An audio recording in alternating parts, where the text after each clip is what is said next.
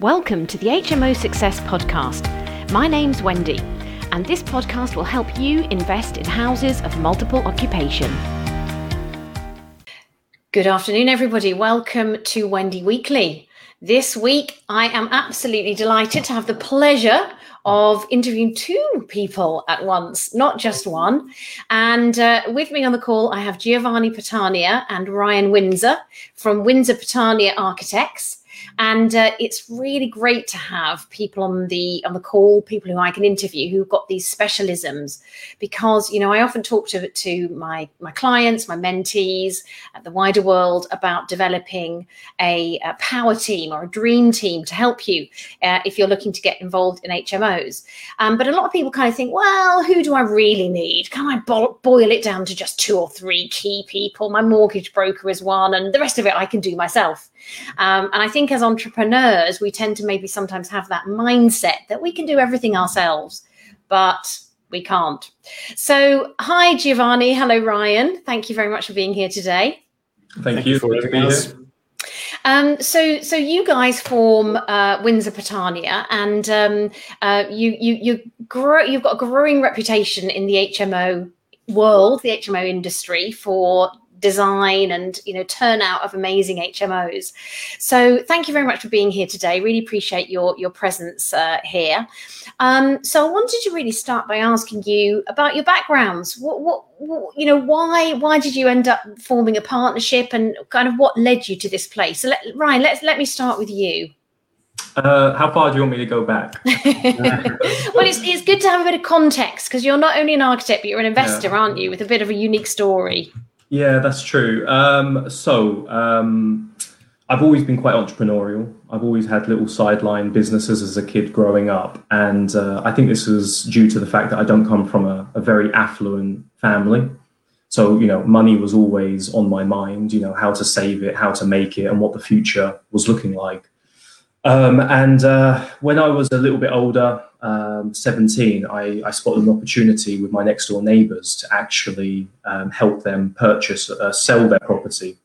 Um, and I actually uh, brokered the deal between uh, them and my sister. Um, and I said to them, you know, if I can help you sell the property, you know, within a month, because they were going for a divorce, um, what's the best price you can do? And they said, well, we just want to get out of the, the deal and move on with our lives. So, you know, what, what's left off the mortgage, um, which was, you know, about around about 80,000. Um, and uh, the property was valued at about 110. So I said to my sister, this is a really good deal. She's a bit older than me. So uh, I think you should do it and you should rent it out. This would be a good pension pot for you. And uh, she said she didn't have the savings, but I did from all my childhood ventures. So I gave her all of my money. I was an angel investor before I even know, knew what an angel investor was. and uh, I, I, it was my first and last di- sourced deal as well. I've never really sourced a deal uh, since. And uh, yeah, I saw that she was doing very well with it and she was making some good money from the rent. And I thought, well, actually, this is something that I, I should do. So then I started um, with the next deal, which was actually a JV between me and my sister. So keeping it quite close property next door to my mum. That was my sister's now renting out, and then the next property was in in the street across the road. Um, amazing, amazing. So you did it in quite a small location then. Very small. I um, there was a Telegraph article actually um, that featured a story of of my investment portfolio, and it was titled "You own most of your street." Yeah, which yeah. So I, I mean, you know, there was a big big debate about how far to go for you know rental properties. I I built my portfolio up within you know a, a five minute walking distance from my house. Wow, that that's a great goldmine area. Love it. Excellent. So let's fast forward then to you know a bit more recently. So you've got some yeah. experience in property and so on. So then then what led to this uh, this this opening of, of architecture and design? Um, Gio, do you want to talk about that? Yeah, I mean, uh, so we started our company in 2017, but me and Ryan met uh, probably around 2015, 2016. Yeah, so um, I at the time I was running a networking event in London, which was dedicated to developers. Yeah. Um, so Giovanni, what, what's yeah. your background then? My background is in architecture. So I am I'm an architect. I'm from Italy, as you can judge from my name and my accent. and um, from Tuscany, more precisely. I moved to London in in 2013. I've been working in a really big company uh, for four years, uh, Foster and Partners. They are the biggest architectural company in in UK. Uh, they did really big things like you know the Millennium Bridge, London City Hall, uh, the Gherkin. Yeah, so uh, so a lot of really important projects. And I had opportunity to work alongside Lord Norman Foster, yeah, which is one of the most uh, prestigious architects uh, in, in the world. Yeah. And uh, during the experience, I was um, operating as a lead architect for Apple. So my my role was to help designing um, Apple stores, and more precisely, I've been working on the Champs Elysees Apple Store for a couple of years, um, literally from start to finish, just before construction that was the the end of my uh, of my duty. Yeah, uh, it, the, the, store is now open in 2018. It's a, it's a really beautiful store in Paris on the Champs Elysees. So if you have the occasion to go there and visit it, highly recommend it as an architectural experience. Yeah. Great. So, we can go in and say, we know the person who designed this. yeah, How's who helped design it. Yeah. Yeah. Yeah. yeah. so that was a really cool experience for four years, um, and uh, working for Apple was also quite a challenge, as you can imagine. So, uh, with this in mind, you know, and all this knowledge uh, that I acquired, you know, I. Um, we, we, when I met Ryan in, on my network, we actually met on his award ceremony. He was getting an award uh, for outstanding performances in property, property investing. Yeah, so we met and uh, I shared my background, you know, what I do, you know, and he told me he's an investor and a good one, not just an investor, a really good one.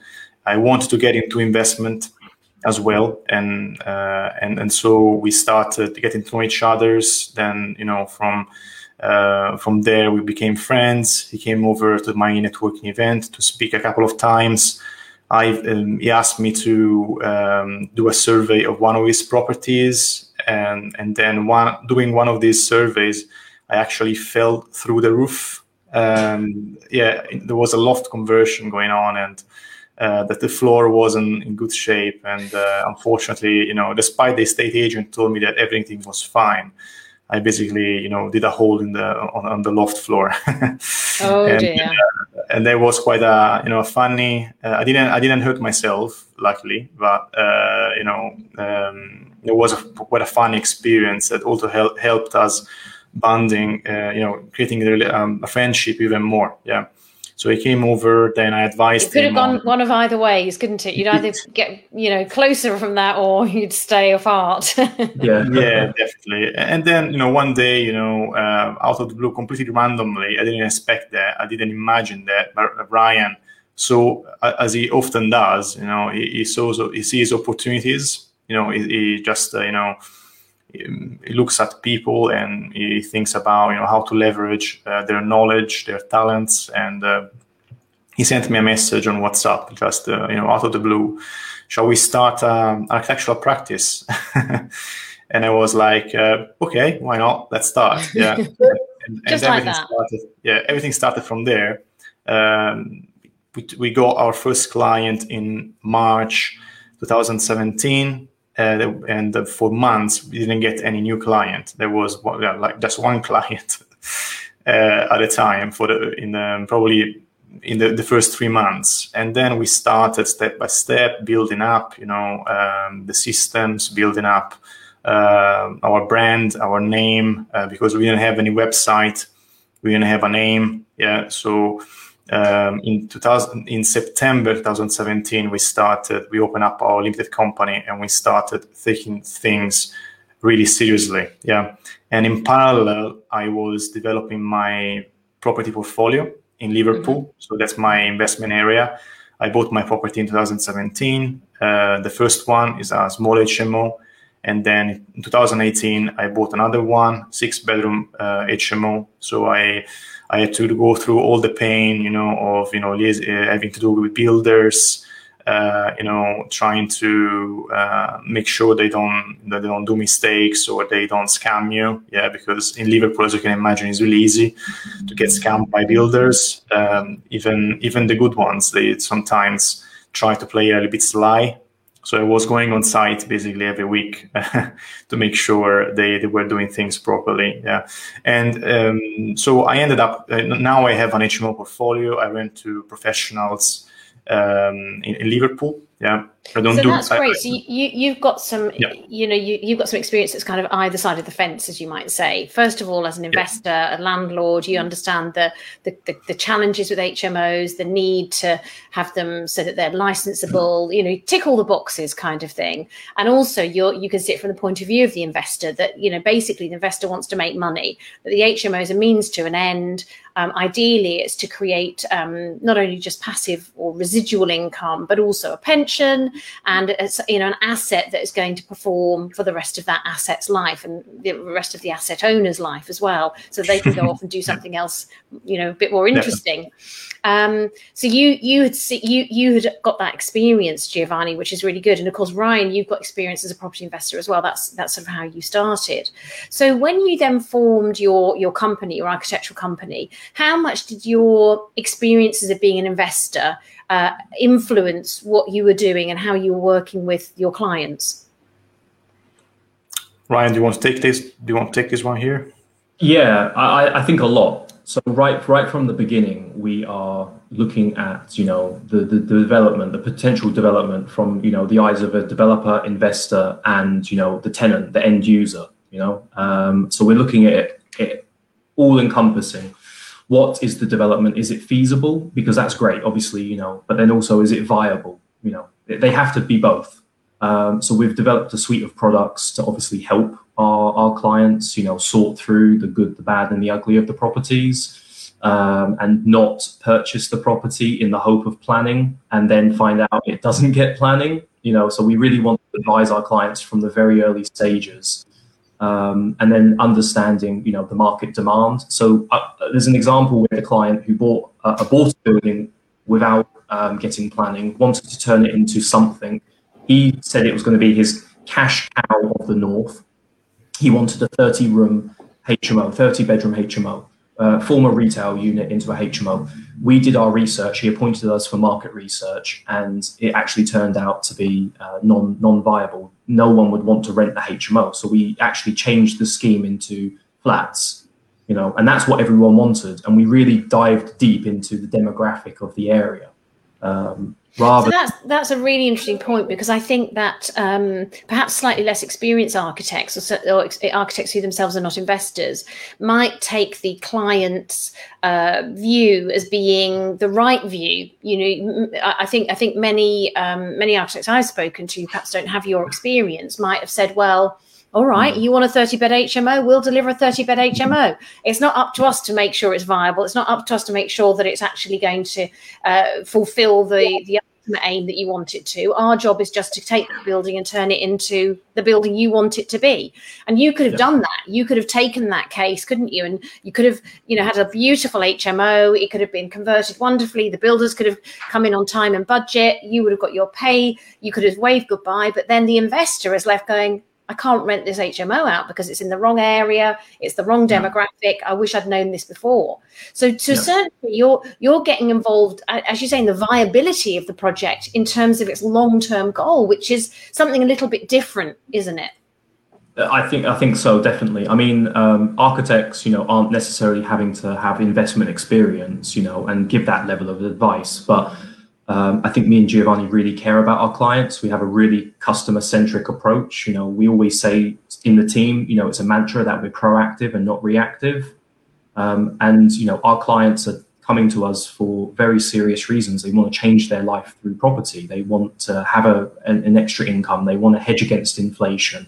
They want to transform these horrible, disused buildings into new, wonderful spaces. Yeah, and you know, they need them to perform, and if they don't perform, um, they don't have a business. You know? Um, and, actually if they do perform presumably there's much more likelihood of course they're going to come back to you next time aren't they? Because they're going to go hey these guys helped me to yeah, convert this building definitely. into what it was intended to be. Yeah. so i'm going to use them again and again and again. So so it, it's good yeah. it's good, good for both of you to to have that kind of approach i suppose. Well, well de- definitely uh, that is one element of it but also i mean we are very um, objective.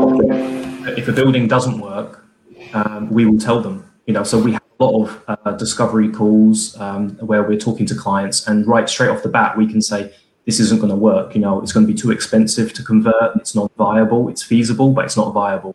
And we can, you know, might have to do a bit more of a research um, with that. But you know, right from the beginning, if we can tell the client it's not going to work or it is going to work, um, we will a really so, really typical type of conversation we have in our you know zoom calls and discovery calls and even doing the project review you know because we are doing the the development journey we will do a lot of design reviews with the clients. And we have often a debate you know about room mm-hmm. sizes as you can imagine because the client wants to push let's say to six bedrooms. Yeah i want six bedrooms uh, 100% you know i know it's going to work. Okay let's do six bed. And then two of those six bedrooms they are going to be 6.5 square meters in terms of area yeah. Um, at that point we usually say okay definitely you can do it you know is uh is viable. I mean you can you can do it if it's feasible yeah. Definitely you can do the 6.5 square meters bedrooms. Um, however uh, are you gonna be able to you know let them out? Do you think there's gonna be demand for those bedrooms? For how long those bedrooms are gonna be let for how much how much uh, how much void time you're gonna have the void period mm. so and we often com- convince those clients that instead of doing six beds it, it would be better and more you know uh, efficient to do five beds yeah uh, because maybe instead of having two um, two uh, bedrooms of 6.5 square meters each, they have one double bedroom. Yeah, which uh, you know can be even rented out to a couple, you know, with an ensuite. Yeah, in that case, it's better. Yeah, for for for the for the asset in general. Yeah, so we have this type this type of conversations. Um, and often the clients understand, especially those clients which don't don't really know the markets. Um, they don't know, you know, how difficult sometimes it is to, you know, convince a tenant to commit to a tenancy and uh, you know the outlook of the of the room is is, is really important. And a lot of um, one of the main the main things that new starters are forgetting about is, is that storage space is really important for tenants yeah.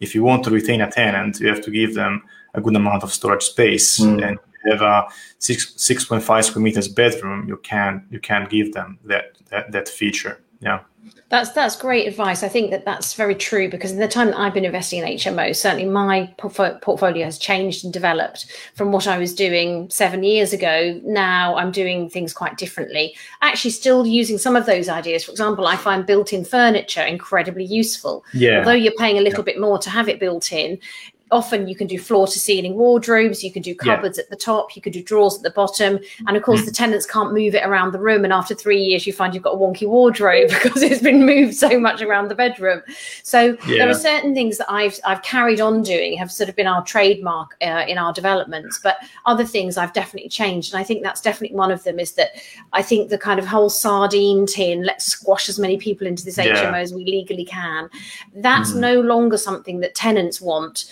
um, and, and in a time of uh, you know a competitive industry where there's quite a lot of supply for many many tenants, they've got a good choice. You've got to try and set your HMO above the rest. Um, and of course, with COVID, we've seen a lot more people working from home. And if there's no room to put a even a small desk and a room for a laptop and maybe a kettle, you know, it, and yet another HMO two doors down is offering that, well, the tenants are going to choose the one two doors down. Actually, even if it means a little bit more rent, because what they're looking for is quality of life, not just what's the minimum rent that I can pay. So I think that's that's that's True. really really sound advice. So, mm. uh, in terms of your your HMO work, then is, is does that constitute a, a bulk of what you do, or do you do housing plans, uh, you know, schemes of work for other kinds of development as well? Okay, so um, we do we, we do both, um, but we ended up specializing um, a part of our team into HMOs because they are our bread and butter. We know them really well. Uh, you know, we invest in HMOs, and uh, and there is a market for for HMO design. So we we ended up creating even a website. only for this specific service, which is called HMO Architects, which also has a really nice blog section with a lot of interesting articles about HMOs. Um, but that, that that is not our only venture, uh, HMOs. That is a really niche service that we offer to HMO investors. Uh, our main brand is obviously Windsor Patania, and uh, with this specific service, we're aiming to do new build projects, conversions of historical buildings in block of flats.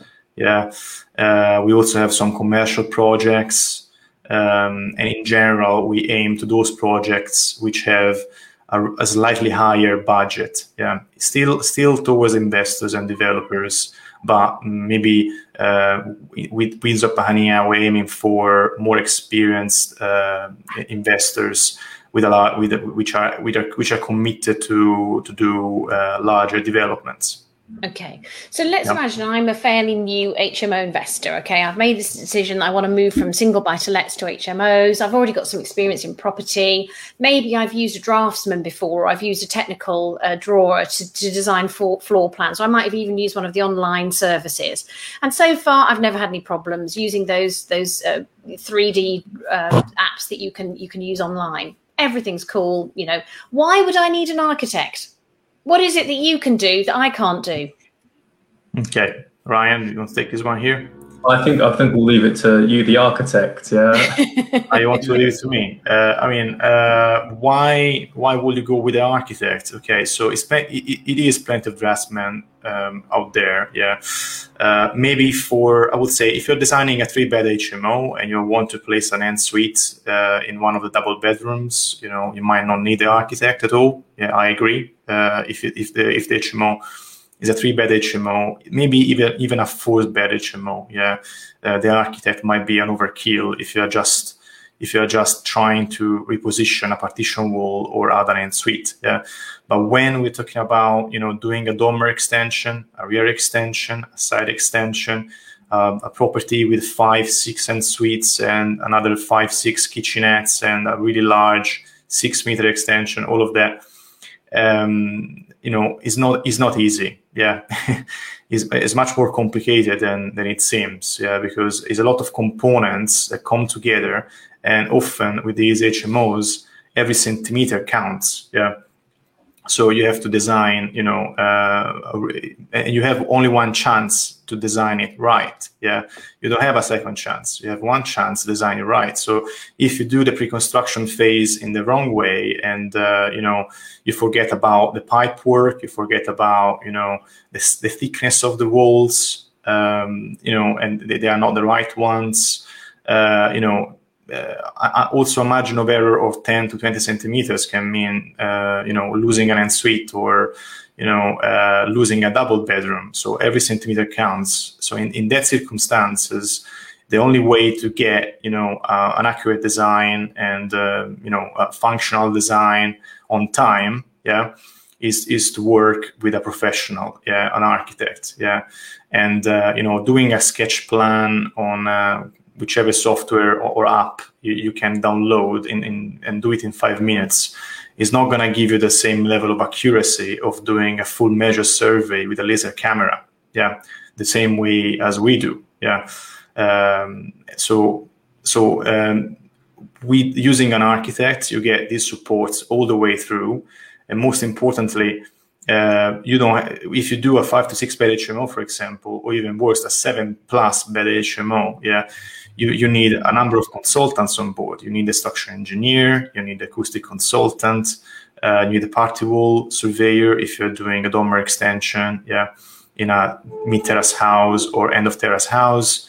And they need accurate uh, drawings. They can't work on a, um, of, of, on a sketch plan. Yeah, they need, they need accurate drawings. They need to be coordinated and the architect uh, does also this. The architect acts as a lead consultant on behalf of the of the investor. Yeah. So the investor doesn't have to waste his time liaising with all these people, but he only has one professional to liaise with, the architect, which gives updates on what everyone is doing, how is everyone is performing. Yeah.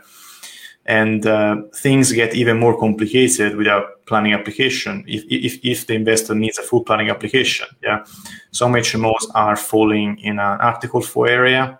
Hence, if you're doing a three to four bed HMO, you do need full planning application anyway. Uh, and and those planning applications are, are, a long process. You know, they can last from, you know, if you're lucky, two months, uh, yeah, the minimum, uh, but they can also last six months really easily. Yeah, if uh, the council is low and they they need additional information. Yeah.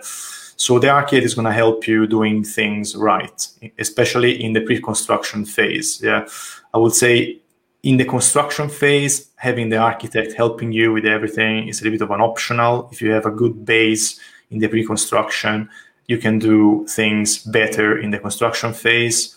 The architect is not 100% needed for an HMO project. Yeah, if if the investor is feeling confident to manage, you know, um, the snagging process and you know all the you know manage the builders. Yeah but in the pre-construction, is, is, is it really important to do, th- to do things the right way with building control, party wall, you know, structural engineers, and all, all, the, all, all the consultants involved. So to reduce the issues on site. Okay, so that's really interesting. So accuracy is obviously key, but also what you're talking about is coordination of all those different uh, professionals that might be involved, particularly on slightly slightly bigger projects. Planning and the the, the oversight of planning, and presumably mm. also then if you are required to, for example, project manage, you, as you say, you're the lead con- you're the you're the um, lead contractor.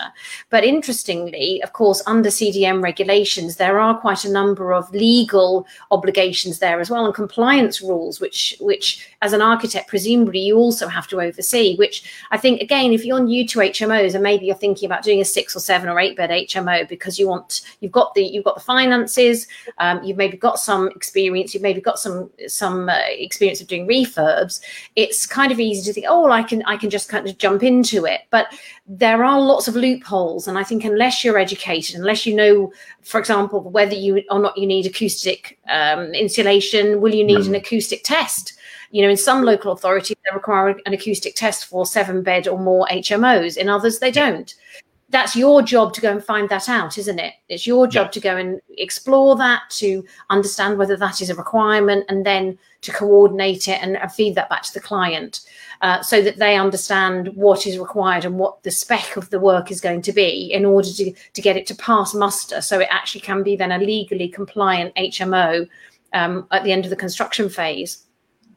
So that I think that's really valuable to to you know add that in. I, I think for a lot of people they they think that an architect is a designer that you come along and you know you you can you can look at look at a building in a 3D perspective and go, oh, I know we can add a, a sort of glass dome yeah. to the top. Yeah, yeah, yeah. True, wonderful true, yeah. glass extension on the back, and you know you've got all these creative ideas, and certainly I think for a lot of people that creativity is what maybe draws them to you in the first place. They've got a house, but they're just not sure how to create an HMO out of this property, and for some people, they've got that skill naturally. Uh, um, certainly, I've always found I can walk into a property and go, "Oh, put that there, put that there, do this, do yeah. that, do the other." Right, you've got an HMO.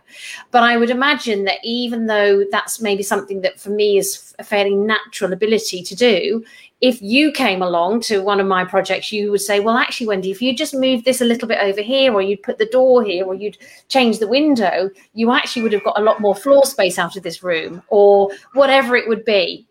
And and and that's the benefit that you bring to working with your clients is that you can bring not just the the accuracy and the sort of technical side but you also bring a design element in as well don't you?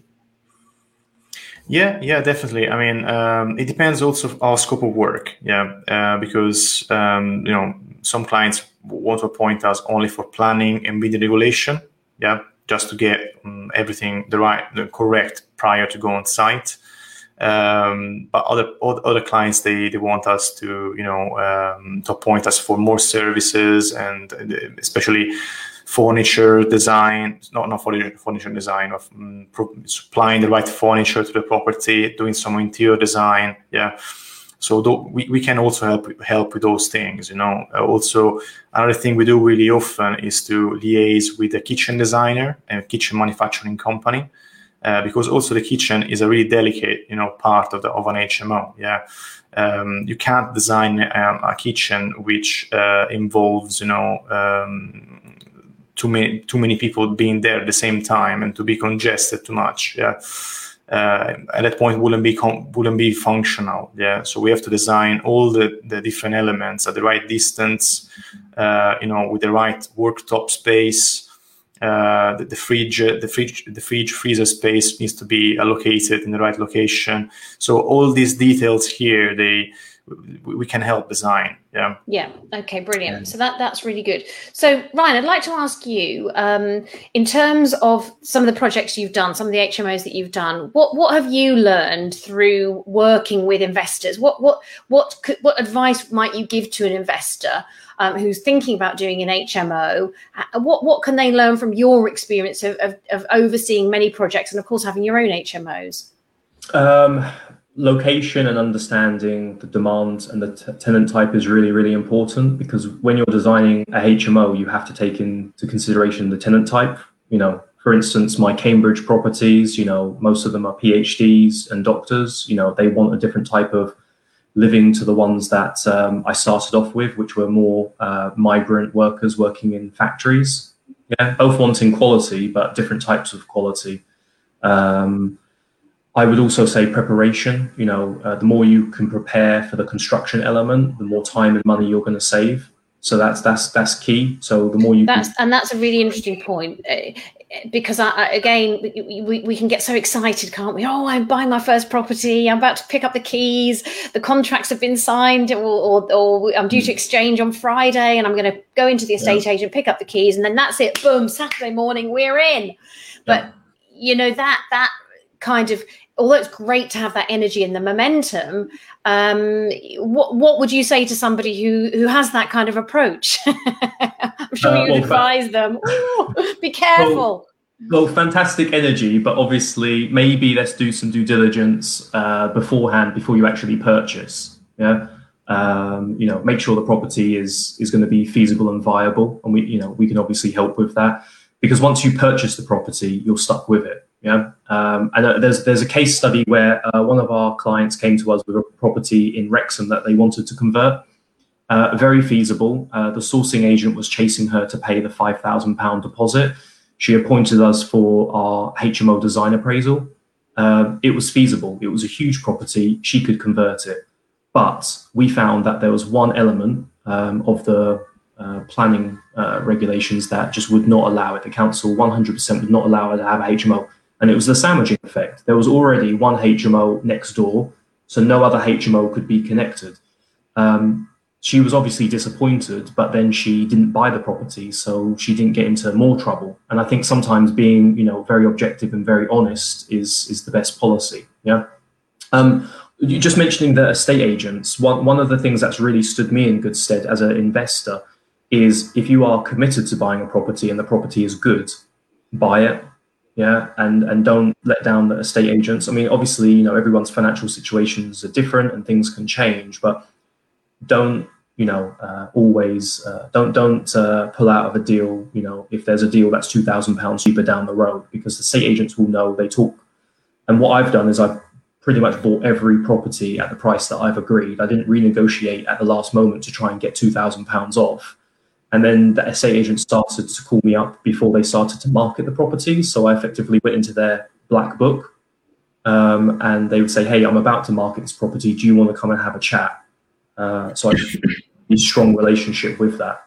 Um, yes, then- I think that's absolutely key. I think once you have agreed on a price, um, unless something crops up in the survey, um. And sometimes that can be a reason for renegotiating price. Certainly, I've had a couple of experiences where I've agreed a price and then the survey's been come in, and I thought, hang on a minute, there's too much work here, and and the the the, the vendor may well or may I don't know whether they have or haven't been aware of the work that's needed. But for example, in one property we found Japanese knotweed, and that hadn't mm. been disclosed mm. to us before the sale. Mm. It was only when we got the seller's pack through that it was ticked. Yeah. So we then had to explore yeah. that, and and we utilised that as a as a lever for reducing the price price.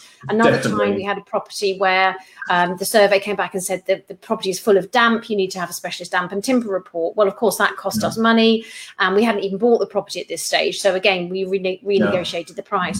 But I think otherwise, you're right. There is a sense in which actually, if you are working with estate agents, building up your credibility and building up your commitment to follow through on that purchase uh, is a very important part of that strategy. Um, so Yeah. yeah. I mean, it goes, it extends. I mean, most of the projects on the you know second half of my investing career have come from you know uh, agents that have not listed the property. You know, and I've gone and spoken to the vendor the day that they've met the vendor the first time, and we've pretty much agreed a price then and there. Um, so I'm getting first first refusal basically for access, and then even you know working with the councils, you know, having really really good properties that are in good condition that are all fully compliant the council started to actually call me up when they were revoking licenses off of you know the, the rogue landlords um, and saying you know we're going to revoke this guy's license. Um, he's not going to be able to be a landlord anymore. Do you want to come and have a look at his property? Because he's got tenants Yeah. know, um, and obviously that that is because you know when I do have an issue in one of my properties, like we all do, you know, a boiler breaks down, my my power team, my plumber will go around within a day, two days, maybe, you know, if it's a weekend, which is Yeah. pretty quick, you know, it's a reasonable amount of time, and try and solve the problem. Um, Correct. And it's, it's creating that kind of professional attitude to running your business as a your portfolio as a business is critical. I think to be able to create that those relationships in the community, which are, are actually vital for your survival as well as helping other people with great accommodation. Yeah, Um, definitely. Now we had a question in the in the Facebook group. Um, so Okay. How and I'm sorry I can't see who it is using Streamyard. I'm not able to see who's posted the question, so I'm sorry I can't make it personal. But I'll read the question anyway. How best can you prepare if you can't get access to the property for builders to give you a quote until your completion?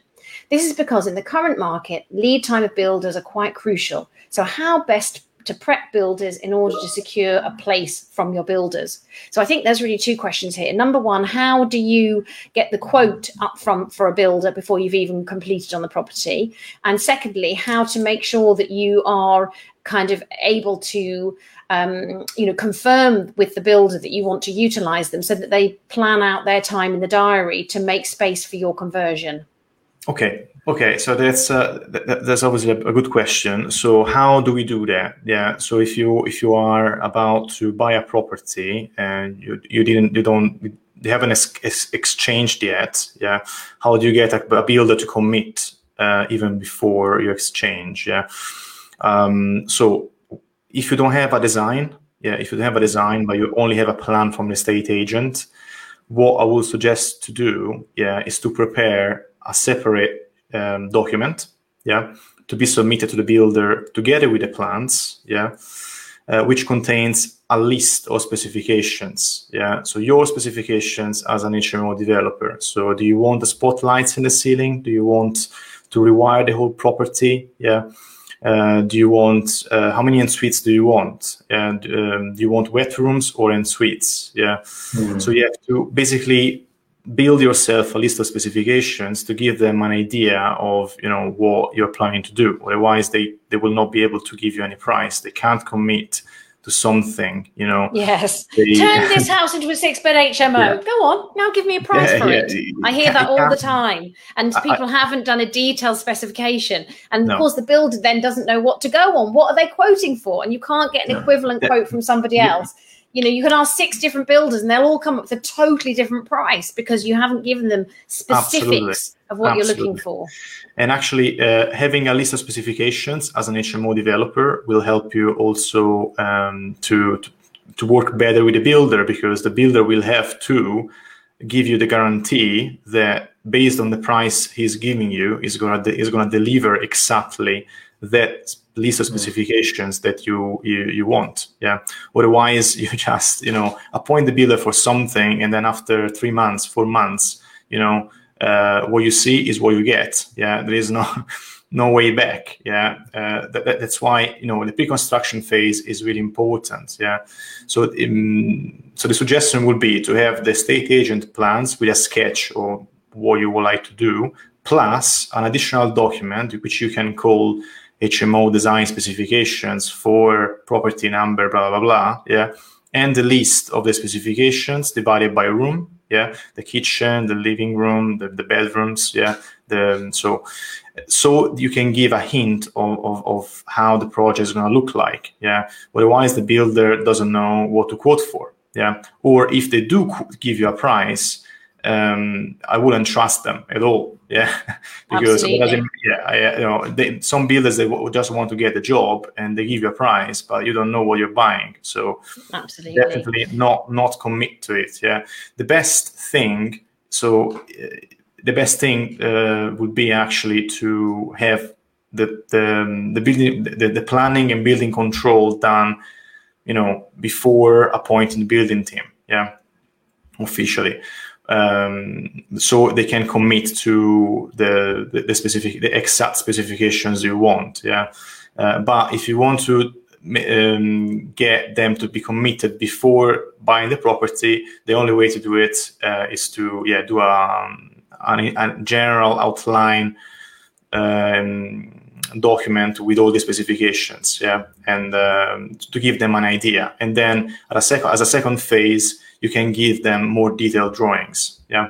I, I think the issue really is while you know it's good to have all those different uh, you know specifications and the and the diagrams, the floor plans, etc., and all of that can be done, of course, before you exchange there's always a risk that the, the, the completion doesn't happen. You know, for whatever mm. reason, on the day of the sale, the vendor could pull out. You know, they, they, they, for some reason it doesn't complete, and you may have spent some money on getting all of those pieces of uh, documentation and the and, and the surveys and so on done. So that is a risk.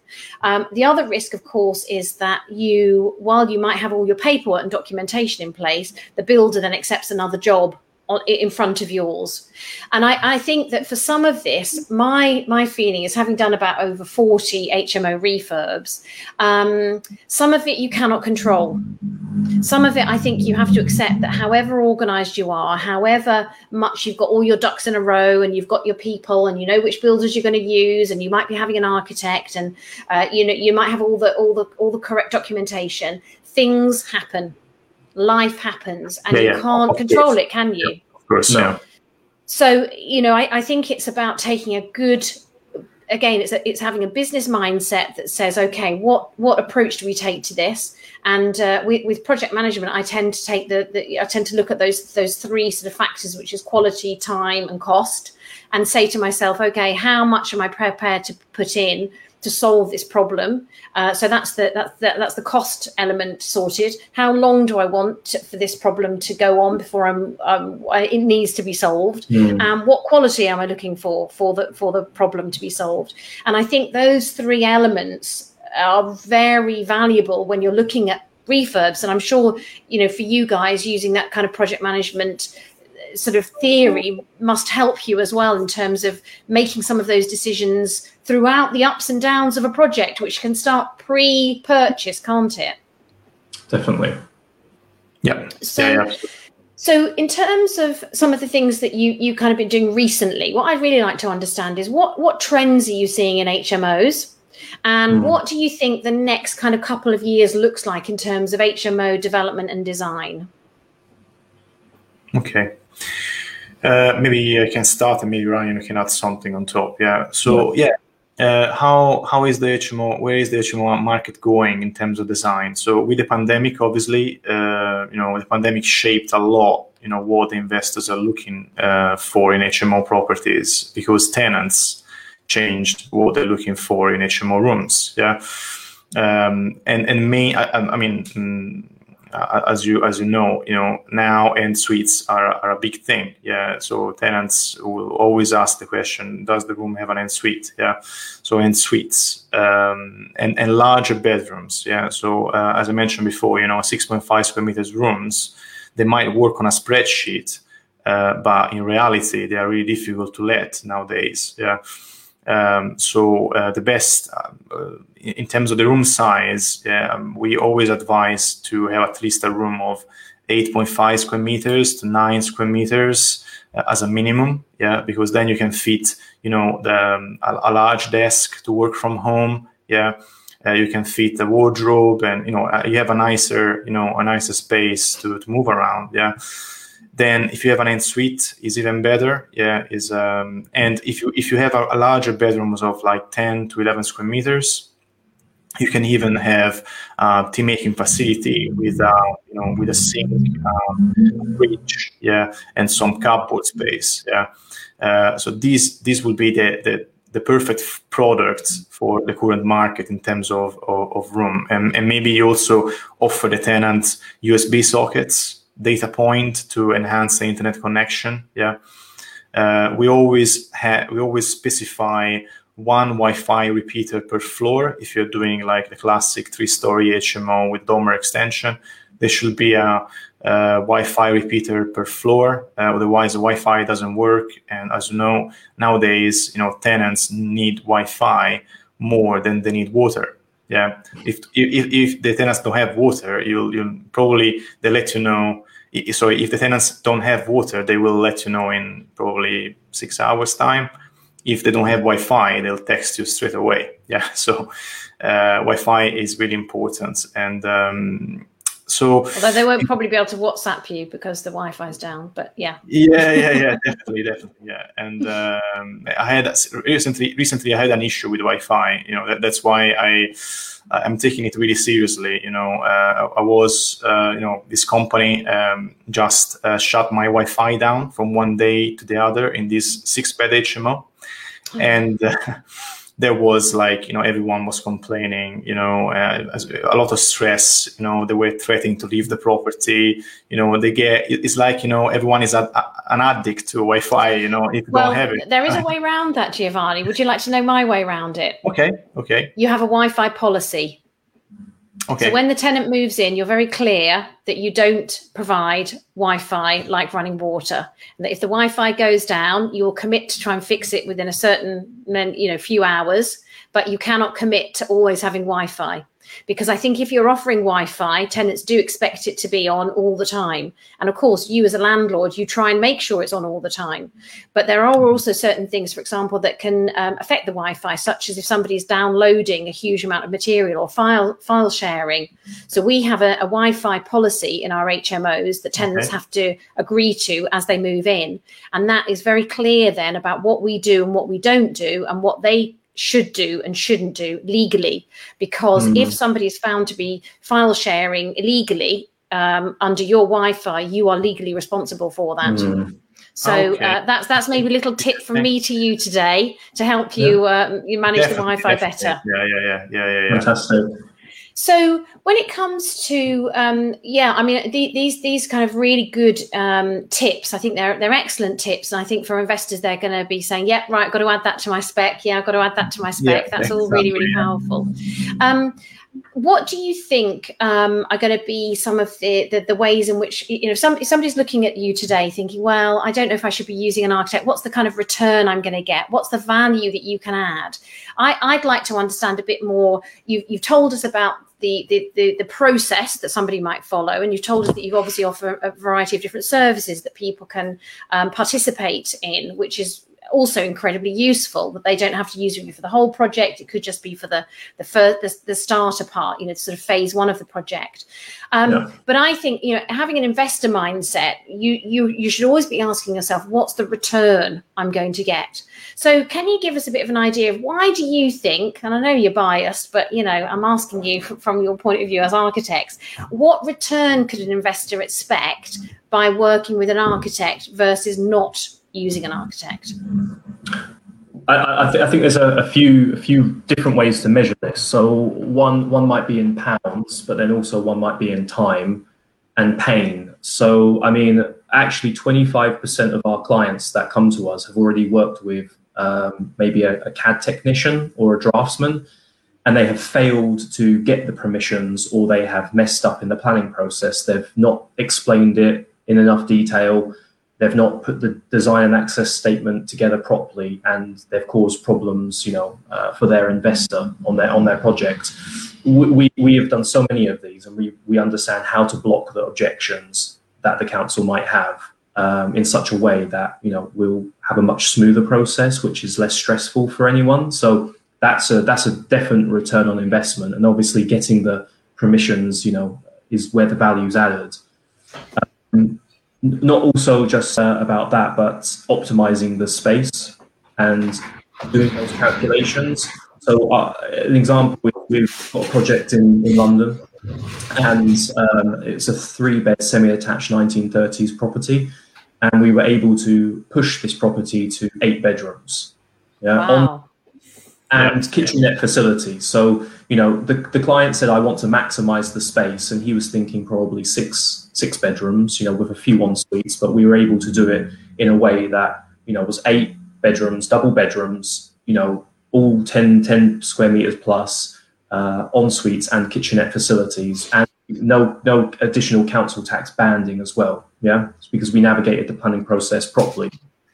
And obviously in London, that's going to add huge value. So I mean, he's renting the rooms out for eight hundred pounds per per room per month. Amazing. You know, um, I think for the extra um, extra additional work, you know, um, maybe fifty thousand pounds on the construction cost, but he got an extra two rooms out of that. Yeah, so you know, if you work out the return on investment on an extra fifty grand spend, as well as uh, the valuation. So the property, I think, purchase price was 600,000, 200,000 on the construction cost, and then the property is being valued at you know nine nine fifty. Yeah, you know? brilliant. So um, we'll try and push the development as much as possible, you know, uh, because obviously again that's good for the client and that's that's good for us.